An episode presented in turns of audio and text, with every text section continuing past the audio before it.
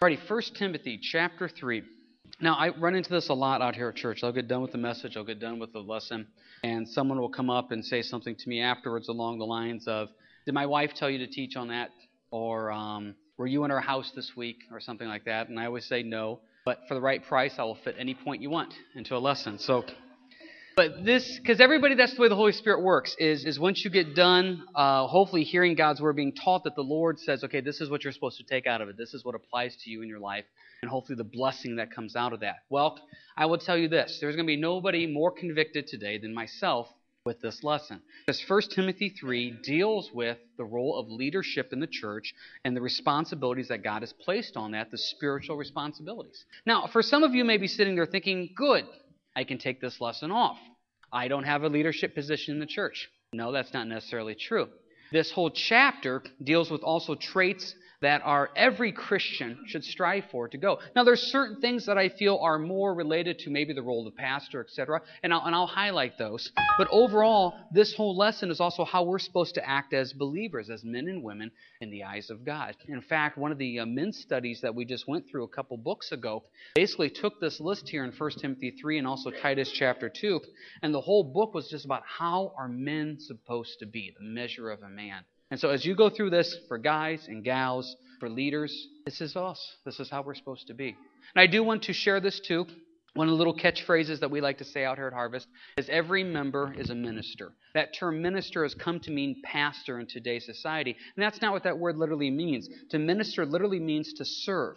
So, therefore, every one of us has a ministry that God has given us. We're all called to serve some place. So, therefore, if we're all called to serve, that means we're all involved in ministry. And I want you to be praying about that as we go through this lesson today is where has God called me to serve? Because I firmly do believe this. The pillars of our faith, and we've been talking about this as we go through the book of 1 Timothy, is God has called us to have an element of fellowship, an element of prayer, an element of being in His Word, and evangelism and service. There's an element of all those things that are supposed to be there. And a lot of times as Christians, we lack in some of those. And if you don't have an area where you serve, this is not a lesson to get you to sign up to help here or there. It's a lesson to say, I want everything that Christ has for you. And part of your Christian walk is serving it, working out those, those spiritual muscles and strengthening those areas. And boy, you'll be blessed. There's no doubt about that. So, with that being said, let's jump right into this.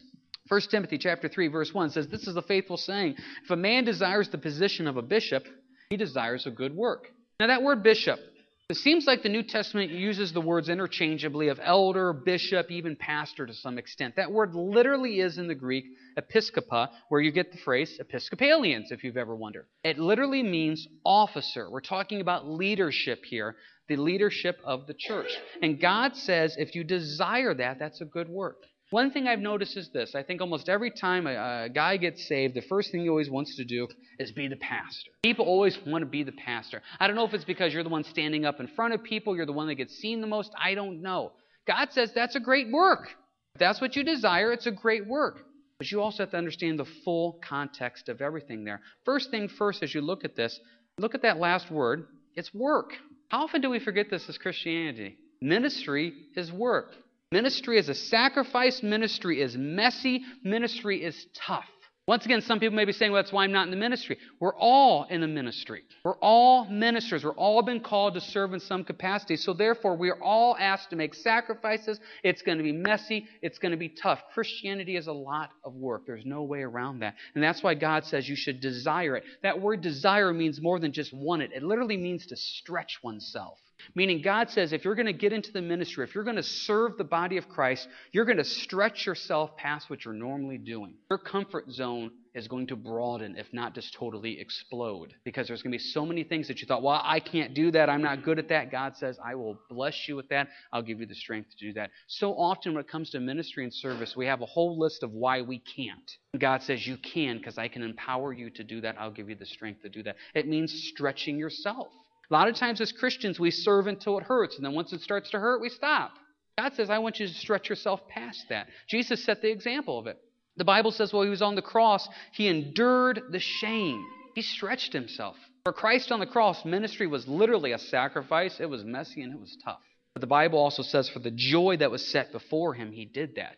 Don't be afraid in Christianity to get your hands dirty. That's what God has called us to do. It is work. But what type of work is it? It's a good work. Well, that's a, that's a decent translation. Some of your translations also translate it, it's a noble work, it's an honorable work. My favorite, it literally means it's a beautiful, precious work. I like that translation. Ministry is a beautiful, precious thing. It's wonderful. There, there's nothing more amazing than doing something that spiritually changes somebody for the rest of their life, to make an eternal difference. We have to get that mindset that it makes an eternal difference in their lives. God has made a difference in your life, so therefore you want to go make a difference in other people's life. Now, this is not a pep talk to go do that, because, be quite honest, if we have to have a rally to get people out there to want to go spread the gospel, then to be quite honest, the gospel hasn't really penetrated you that deeply. Because when the gospel penetrates you deeply, you just want to tell people about Christ and what he's done. When the gospel penetrates you deeply, you want to get out there and serve and make a difference in people's lives. You don't have to be pushed. If the Lord has done something amazing in your life, then you want to go tell other people about it. Some of you may be sitting there thinking, well, God hasn't done anything amazing in my life.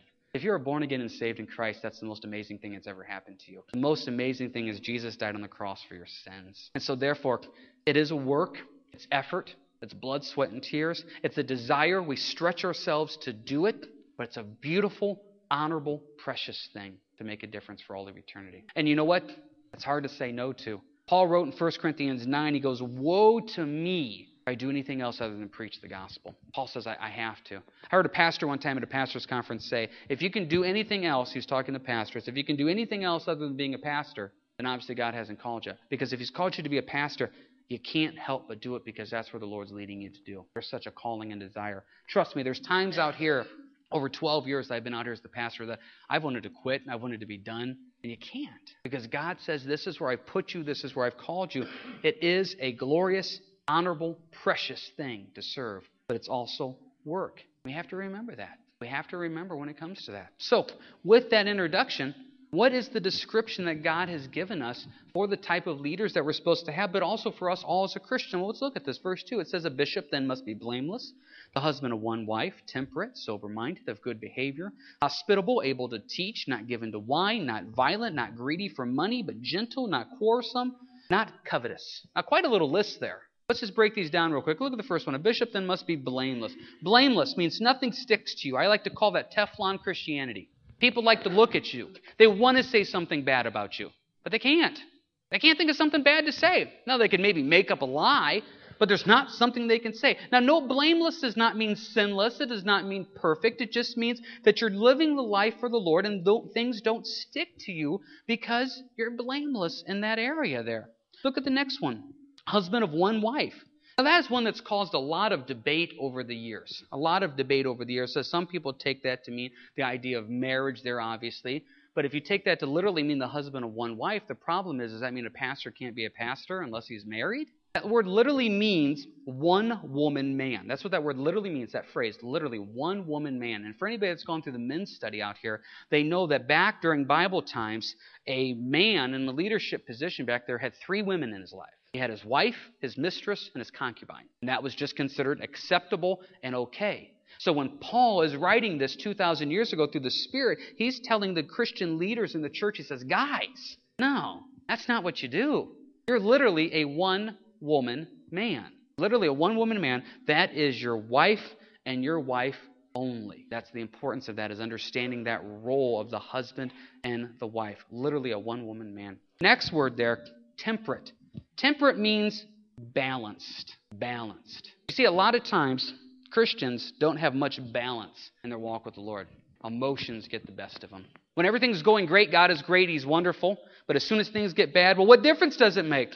I pray, what difference is it? They get themselves in these deep, dark pits of discouragement. God says, no, as Christians, we're supposed to be temperate, well balanced. We realize there's going to be good days, we realize there's going to be bad days. When the days are good, we give God the glory and we're thankful for those good days. When the days are bad, we realize we don't let those pits of despair and discouragement and depression get the best of us. A lot of times I see these Christians have these horrible swings of emotion. That's not the way we're supposed to be. We're supposed to be temperate. We're supposed to be balanced, realizing our life is based on eternity. not based on the circumstances of life. How many times have you heard us say this out here? Keep your eyes on the Savior, not on your circumstances and situation. If you keep your eyes on the situation, you will go through these horrible ups and downs in life. If you keep your eyes on the Savior, you will be temperate and well balanced. The next one, sober minded. That word literally means having a seriousness about it. Now, we have a lot of fun out here. I don't think that pastors need to be to the point of so serious you can't joke and laugh. I've met some pastors like that, and they're real drag to be around. They're not much fun at all. But there's also a seriousness about what we do. We're dealing with heaven and we're dealing with hell. That's a pretty serious thing. And so, therefore, as a believer, when you go out there and live your life, you're supposed to be sober minded on the seriousness of what you're doing. If you have unsaved friends and loved ones, if they die, they're going to hell. Now, God doesn't want that. So we have a seriousness about the work that we do to say, Lord, I am concerned about them and I have my focus on them. I'm sober minded. I'm serious of that. Next one's pretty self explanatory good behavior. Hospitable, you open your house up, you open your life, your possessions, everything. It's not yours, it's the Lord. Able to teach. Able to teach. This is a big one. Now, talking about is the role of a, of a pastor first, you first want your pastor to be able to explain God's Word.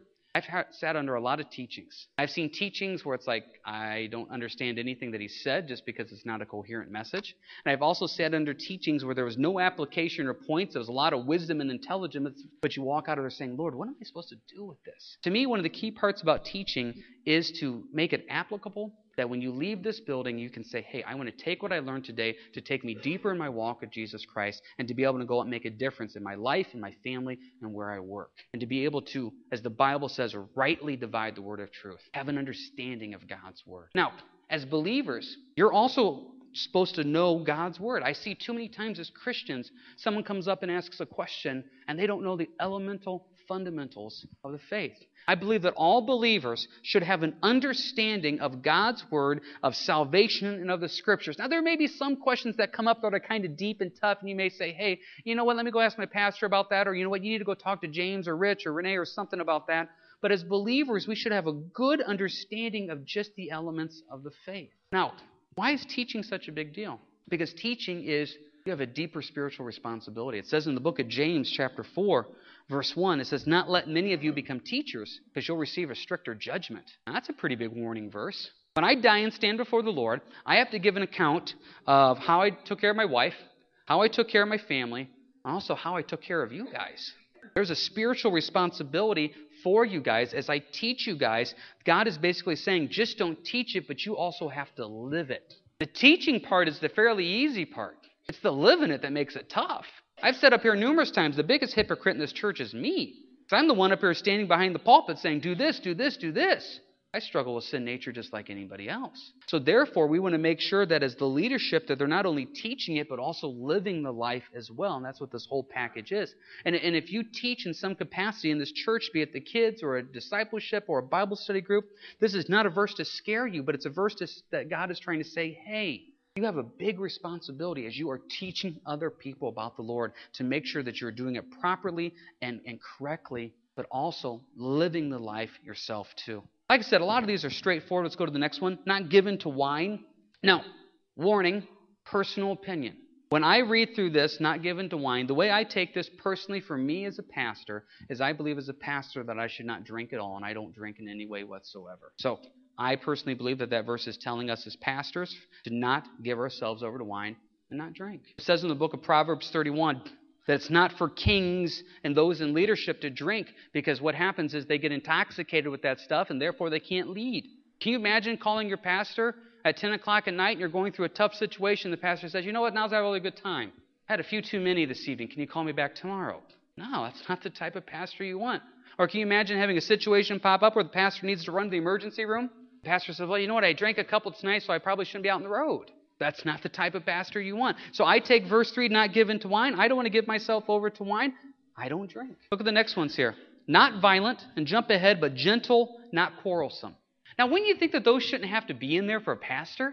I mean, isn't that just simple, straightforward, understand to me? You have to tell a pastor to not be violent, but to be gentle and to not be quarrelsome? You would think that that's pretty simple, straightforward, right? Well, the truth of the matter is, looking at some of the people I'll have to work with and deal with, you could see how you could become violent and quarrelsome. And I will be honest, there are times in the, in the years that I've been out here, you can get frustrated with situations. People come in and they lay into the pastor. Well, what's human nature? When someone lays into you, what do you want to do? Well, you just want to give it right back to them. Now, there's been times, honestly, no joke, I have screwed up and I've deserved that. But there's other times, too, where people are just taking it out on the pastor because the pastor is the punching bag. And boy, your flesh starts boiling up. You want to say something, you want to respond, and you got to think of that. Not violent, but gentle, not quarrelsome. Because that's not the type of leader you want to be. You don't want to resort to that flesh. You don't want to resort to that violence with that. You would say, well, once again, why does that have to be in there? Because we're humans. It's amazing. And this has happened out here numerous times. Sam will come up and say, Pastor James, you're the greatest pastor ever, greatest church ever. I'm always thinking, yeah, you don't know us that well. Because here's the thing you think we're wonderful that week. Next week, we do something you don't like, and we're never coming back. That's just human nature. That's what we do. I've shared this story with you numerous times before in this joke, so forgive me for the repetition. I hate repeating jokes, but I love this story. This is so true of human nature. There was a man that was a castaway on an island, and finally, a ship came to rescue him. As they come to rescue him, he was on the island all by himself, and the captain of the ship said, You're all by yourself on this island? The guy goes, Yeah. And he goes, Well, if you're all by yourself, why is there three separate huts? And he goes, Well, the first hut is my house, the second hut is my church, and the third hut is the church I used to go to. now, is that not human nature? In our McDonald's fast food society, instead of working through issues, a lot of times we just jump ship and go. Now, there's certain times you have to. Theological differences, I understand that there's certain times where there's just not truth, and you say, I have to let this go and go to a church that's teaching the truth. But a lot of times, human nature gets the best of us, and this is why I think God is telling us as leaders here, verse 3, to not be violent, but to be gentle, to not be quarrelsome. Don't you see sometimes as you're reading through the gospel, can't you just see Jesus' blood start to boil a little bit? The Bible said he was meek, though. I mean, here they are beating him, whipping him, torturing him. And the Bible says he was like a sheep before the shearer, completely silent. That's the example that he gave us. And that's what God has asked of us too. And we have to watch it. Now, once again, this is true for all believers. All believers. Now, this is, and you would say once again, isn't this a fundamental point? For some people, it's not. I've heard people come up and say, well, he started saying something, I couldn't just, I couldn't control myself. No. What's one of the fruits of the Spirit? In fact, the last fruit of the Spirit, self control. You can control yourself. Well, he just started saying this and I started saying that and it just escalated. No, as believers, we don't allow things to escalate because we're not violent, we're not quarrelsome, and we're gentle. Does that mean we get walked on? Course not. But it means that we don't go down to their level when that type of threat and violence and fighting, nothing good comes out of that in any way whatsoever. We're above that. There's a maturity there, there's self control. Look at the next one. Not greedy for money, not covetous. Now, one of the rules that we have out here at church, and, and I think it's a great rule, is I don't, I don't do anything with the money. I don't, I don't touch the money. I don't do anything with the counting of the money. If someone from the community calls and says, hey, can you help us with this bill? One of the first things I always say is, I got to check with the treasurer. I don't have the checkbook. I don't know what we have. I don't have any contact with the money, and that's the way it's supposed to be. It's not because there's a fear of me taking it. That's just accountability. How many times have you seen a ministry fall over money and finances? Best thing to do, for my personal opinion as a pastor and a leader, stay away from the money. There's people that know what they're doing, they're accountable, they're good at it. Let them take care of the money. I'll look at the budget reports when we get, I'll look at the financial statements, but I don't want to do anything with the money. Sometimes people will come up and say, Hey, I, I haven't seen Rose. Can you, um, uh, you know, give her this check? Or someone will say, Hey, I got a Calvary order. Um, can you give this money to Nancy? I hate it. I, I don't want to be near it. I don't want to touch it. I don't like it. I don't want to be anywhere near that. Because human nature would hate to have something happen, and you would hate the church to be hurt by that type of uh, witness. Now, I'll be honest, I've seen pastors that are greedy and covetous. I have seen that. You've seen it too. It's a, it's a danger when they fall. And you've also seen the perception of that, which I think hurts the church. Just last Wednesday, we had a whole teaching in 2 Corinthians 8 9 about money. And we talked about how God's not broke. It's not that God wants your money, He just doesn't want you to want it. Now, I visited a church one time up in Toledo years ago. My wife and I did, and we, as we left the church, they had a pastor's parking lot right by, right, right close to the, the door there. And, and I'm not exaggerating. As Dawn and I drove by, it was uh, BMW, BMW, Lexus, Lexus, Mercedes. So I put my application in at the church, and I didn't get hired. Um, but but you see that perception Perception, boy, I, you know, I you just gotta be careful about that. One one last quick story about the money and the finances I've shared with you before. I, I took over out here, and I still had one more year left of college, and so I, I've finished up my college just to you know get it done, get the degree done, which kind of, as you guys know, my degree's in finance, which is kind of funny since I don't touch the money. But um, so finishing up my degree, and we're down to our last class, our last semester, and our professor is talking to us, and he goes, you know, hey, you guys picked a great field. He said, he goes because there's always going to be people that want to invest. There's always going to be the financial system. You guys have picked a great field to be in. He goes, you guys will do well financially, he was saying. And, and I kid you not, he made this comment. He goes, The only way you don't won't do well is he goes, if you guys go into the ministry. And I thought, I'm sitting right there and I'm going into the ministry. Um, but I don't say that in a personal way because God has blessed us so much. I cannot stress to you enough. The Lord takes care of his children. He really, truly does. So you see this description here of what God is looking for out of a leader, but also a lot of attributes for us as Christians too. Let's go to the next one, verse 4. One who rules his own house well, having his children in submission with all reverence. For if a man does not know how to rule his own house, how will he take care of the church of God? Now, that verse has always caused problems for me. Because there's this expectation that the pastor's kids are going to be the best, well behaved kids in the church. They're going to know more scriptures than anybody. They probably won't walk, they'll just float everywhere they go because the Holy Spirit's around them or something like that. I don't know. The truth of the matter is, I have four boys, and my four boys are all what? Sinners. They have sin nature, just like their mom, just like their dad. There's a sin nature. And so, therefore, just as you guys go through the struggles of your family, we go through the struggles of our family of trying to raise them in a good, godly way. Now, I do believe it's important as a pastor to make sure they understand this idea of ministry and of the family. My priorities are very, very simple in life. Number one is Jesus Christ. Number two is my wife. Number three is my family. Number four is Harvest Fellowship Church. It's that simple. I can't be an effective pastor if I'm not a good father and a good husband. Marriage comes before ministry because my greatest ministry is my marriage and my family. I want to stress that again. I can't be a good pastor if I'm not a good father and a good husband. I've known a lot of people that want to be a good fa- pastor, but they put their family on hold. That doesn't work. You have to make sure your greatest ministry is your family at home. Years ago, there was a guy that popped out here for a while, and he really wanted to be a pastor. So he came to me and told me that, and I sat down. We started going through this First Timothy 3, and he was really doing one on one discipleship with him. But the problem was his wife um, wasn't coming out here to church and wasn't involved with stuff. And he really wanted to be this church leader in this leadership position. So we got to this passage, and I said, You know what? Your greatest ministry is your wife and family. You know, why don't you put the whole quote unquote wanting to be a pastor on hold and focus on your wife and family? That's God's greatest ministry. Well, he tried that for a while, and he came back, and he said, Forget that. He goes, I'm called to be a pastor. He goes, if my wife doesn't want to be involved with that, get along with that, she can just leave and go on.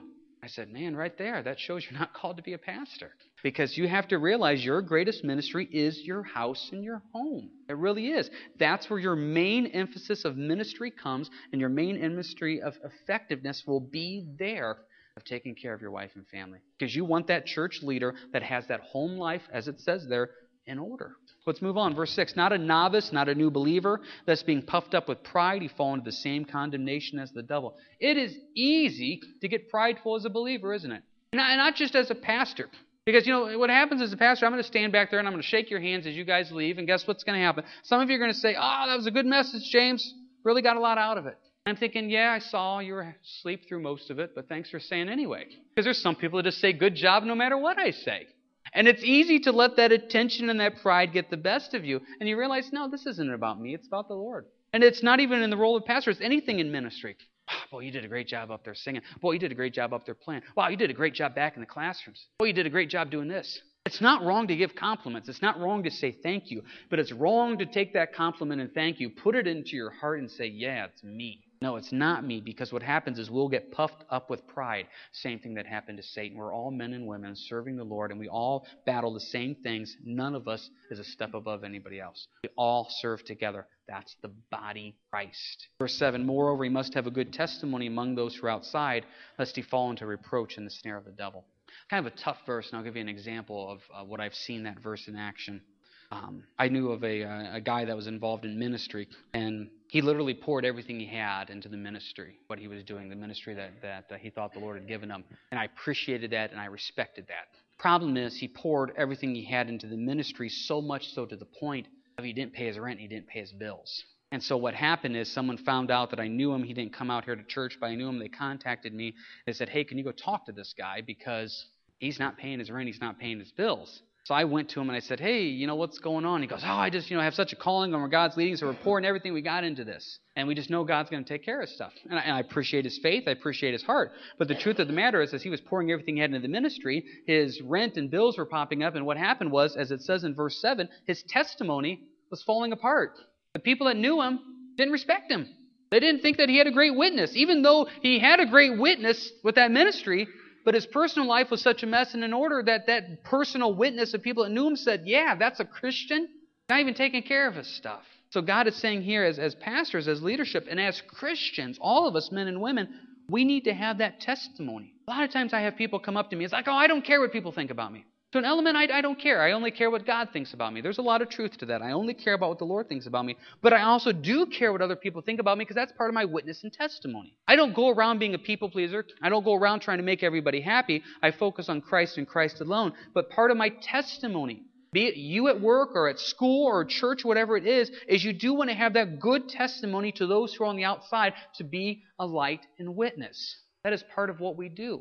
And God has asked us to do that not only as leadership, but also just as Christians in general. So as you go through this list here in verses 1 through 7, to serve in any capacity is a beautiful, honorable, precious thing. God asks you to stretch yourself beyond your comfort zone, to make those sacrifices.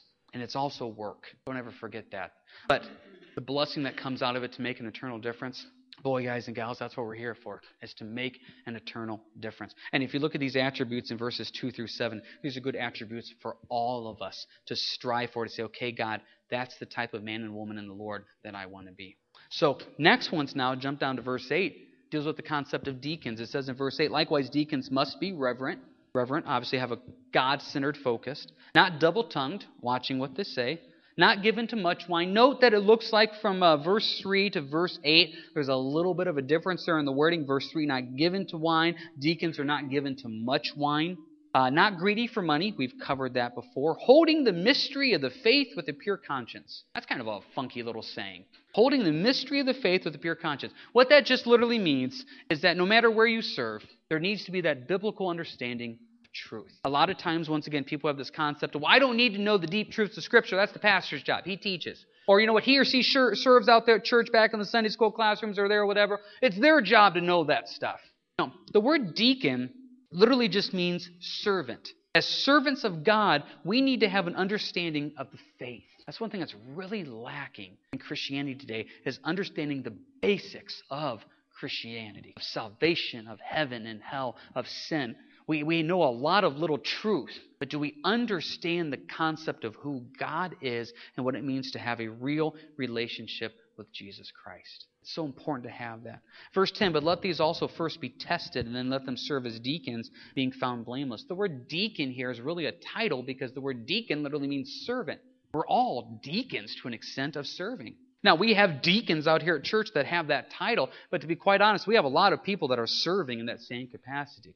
There's so much service that goes on out here. What happens is you come in on a Sunday morning and the lights are on, the air is on, the heat's on, whatever, and you know you see the worship, you see me get up, and that's what your attention and focus is. My goodness. There's people that clean the church on a regular basis. If no one signs up to clean the church, people still clean the church. There's people that mow the yard. There's people that make sure the bills are paid. There's people that turn the lights on, that shut down the lights. There's so much service that goes on. And that is what the church is built on, is that quiet group of people that behind the scenes, not looking for attention, just get stuff done. As we've said numerous times, we're sitting in here quietly, nicely listening to the teaching. There's probably 20, 30 people in the back taking care of close to 100 kids back there right now. Serving. What a blessing it is to have those people that are willing to serve. Verse 10, they need to be blameless, which we've talked about. Likewise, their wives must be reverent, not slanderers, temperate, faithful in all things. Let deacons be the husbands of one wife, ruling their children in their own house as well, which once again, we've covered all that area before. For those who have served well as deacons attain for themselves a good standing and a great boldness in the faith which is in Christ Jesus. Turn, if you will, to Acts 6 real quick. Let's build on this concept of deacons, because I think sometimes people get a little confused. We're talking about elders, pastors, bishops. Okay, I got that. Now, deacons, you know, what's the difference here? Acts chapter 6, please. Really, what you see is, and this is oversimplifying, pastors, elders, bishops, etc., they take care of the spiritual matters of the church. Deacons take care of the physical matters of the church. Now, once again, that's an oversimplification because it makes it sound like then the pastors never do anything physical. Well, I can't clean the church, I'm the pastor. I can't I can't help somebody move. I'm the pastor. And it sounds like the deacons don't do anything spiritual. Oh, don't ask me a question about God. I just work here. You know, no, that's not what it's saying. That's an oversimplification. But what you see here in Acts chapter 6 is you do see these roles in this balance. You do need people that take care of the spiritual matters, and you need people that take care of the physical matters. Look in Acts chapter 6, verse 1 It says that now in those days when the number of the disciples was multiplying, there arose a complaint against the Hebrews by the Hellenists because their widows were neglected in the daily distribution. Real quick background here what was happening is the church was young, there was a lot of widows that needed their needs met. So the Jews were going out and ministering to these widows. Good godly example. Problem is, there was a group of widows that were called Hellenists, which means they were Greeks. But what happens is the Jews were saying, We're not helping the Greeks. See, you think turmoil and infighting and bickering is a 21st century concept in the church. No. 2,000 years ago, they still can't get along because of sin nature. So what happened is the widows weren't being taken care of. Well, then the 12, verse 2, the 12 apostles, summoned the multitude of the disciples and said, It is not desirable that we should leave the word of God and serve tables. Therefore, brethren, seek out from among you seven men of good reputation, full of the Holy Spirit and wisdom, whom we, whom we may appoint over this business. But we'll give ourselves continually to prayer and to the ministry of the word. Now, the first time I ever heard that, I thought, cocky of these apostles. That's the first way I took it. You know, who are we? You know, we're not going to stop what we're doing just to go serve tables and take care of that. You guys take care of the serving the tables because we need to focus on prayer and fasting. Makes them sound so ultra spiritual, doesn't it? We can't dirty our hands doing work like that. You guys do that so that way we can sit up here in our nice clothes and just pray and fast over people. That's the way I first took it. Promise that's not the way it is in any way whatsoever. What God is saying is there's people that take care of spiritual matters and there's people that take care of physical matters. They're all vitally important. Look at the result of this. Verse 6, they lay hands on him and pray for him. Then verse 7, then the word of God spread and the number of the disciples multiplied greatly. Fruit came out of this system. See, the way it works is God has called me to be the pastor. God says you are spiritually responsible for this church. If I show up tomorrow to church and I see that the church needs cleaned, okay, I'll clean the church today. Right, you know, it looks like the yard needs mowed. I'll go ahead and mow the yard. Oh, nope, that person now has uh, something broken over there at the house. I should probably go over and try to fix that. If all my time is spent taking care of those physical things, who's going to do the marriage counseling? Who's going to do the discipleship? Who's going to go visit the people in the hospital? Who's going to go do that? God has called me to help take care of the spiritual. It's not that those physical things are important, those are vitally important. But you have people that help take care of the spiritual and help take care of the physical. So what happens is I can use my time then to pray for people, prepare lessons, do discipleships, do counselings, meet with people. I can spend my time focusing on the spiritual needs of the church because I know there's a group of men and women out here serving in that capacity, taking care of the physical needs. Once again, it's not a cockiness. It doesn't mean if someone says, hey, can you help me move? Oh, I'm sorry. It's not spiritual enough. I'll send somebody else. No, I'll, if I can, I'll try to go there and try to help.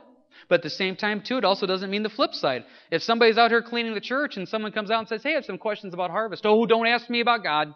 I just run the sweeper. No.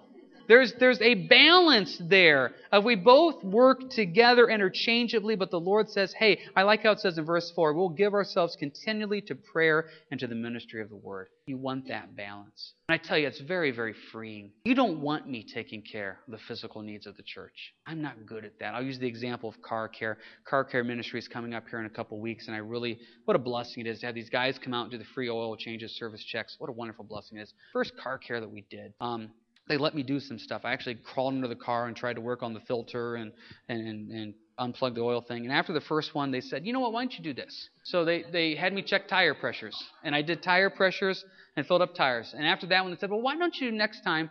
Why don't you be the one to drive the car up down the ramp? So I drove the car up and down. And then by the time the fourth one came around, they said, you know what? There's this little piece of paper that we have people sign. They said, why don't you just hand out the papers to um, people? And by the fifth car care, Jason said, you know what? Really don't need you. Um, and that's okay. I'm not called to do that stuff. And so while there's going to be on Saturday the 25th or whenever car care is, there's going to be a group of guys out there getting dirty, getting their hands dirty, and out there changing oils and stuff like that, I'll probably be inside working on the message. And there's nothing wrong with that because that shows where the Lord has called the different people to do, and the church is blessed. The church is blessed that way. As the spiritual is taken care of, the physical is taken care of, and then, as it says in verse 7, the word of God spreads. That's the way it's supposed to be. Remember, our key passages here in the book of 1 Timothy, which we're not going to get to this week, but I'm just going to share it to you real quick. 1 Timothy 3, look at verse 15. I write so that you may know how you ought to conduct yourself in the house of God. God says this is how the church supposed to work. You take care of the spiritual, you take care of the physical. God raises up the people to meet those needs. You have strong, godly leadership that hopefully is following those passages there of what it means to be a blameless and a good husband and taking care of the family. Then you also have these people also being these great servants See, the problem is too much emphasis gets placed on the role of the pastor. You don't want that much emphasis on a man. That man's going to fall and stumble. And if you put that guy up on a pedestal, when he falls, he's going to fall right on top of you. That's not what you want. There is so much that goes on out here and so much vision. If you're relying solely on the pastor to set the vision and the spiritual tone of the church, you're really missing out. I, I just think about all the different events that have happened. You know, we're going to be on our 13th year of doing VBS out here. That wasn't my vision. Someone came up to us 12 years ago and said, hey, we should do a VBS. Sounds great.